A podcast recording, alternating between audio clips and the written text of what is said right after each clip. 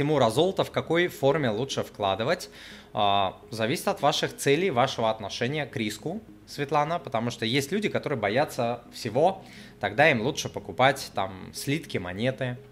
А, есть люди, которые меньше боятся, а, тогда им можно покупать инструменты, которые позволяют инвестировать в золото на фондовом рынке. Вообще инструментов инвестирования в золото, их там более 10.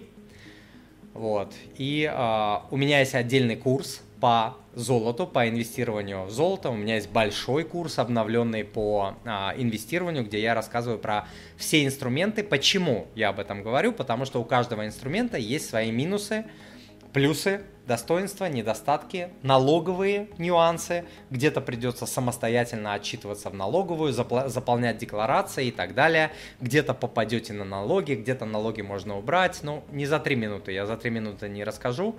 А, на курсе целый модуль у меня посвящен. Есть мини-курс, который, ну, мини-формат, но это все равно там а, достаточно большой по объему а, как сказать, большая по объему информация. Но в целом я вам ответил, это зависит от вашего отношения к риску, от ваших целей.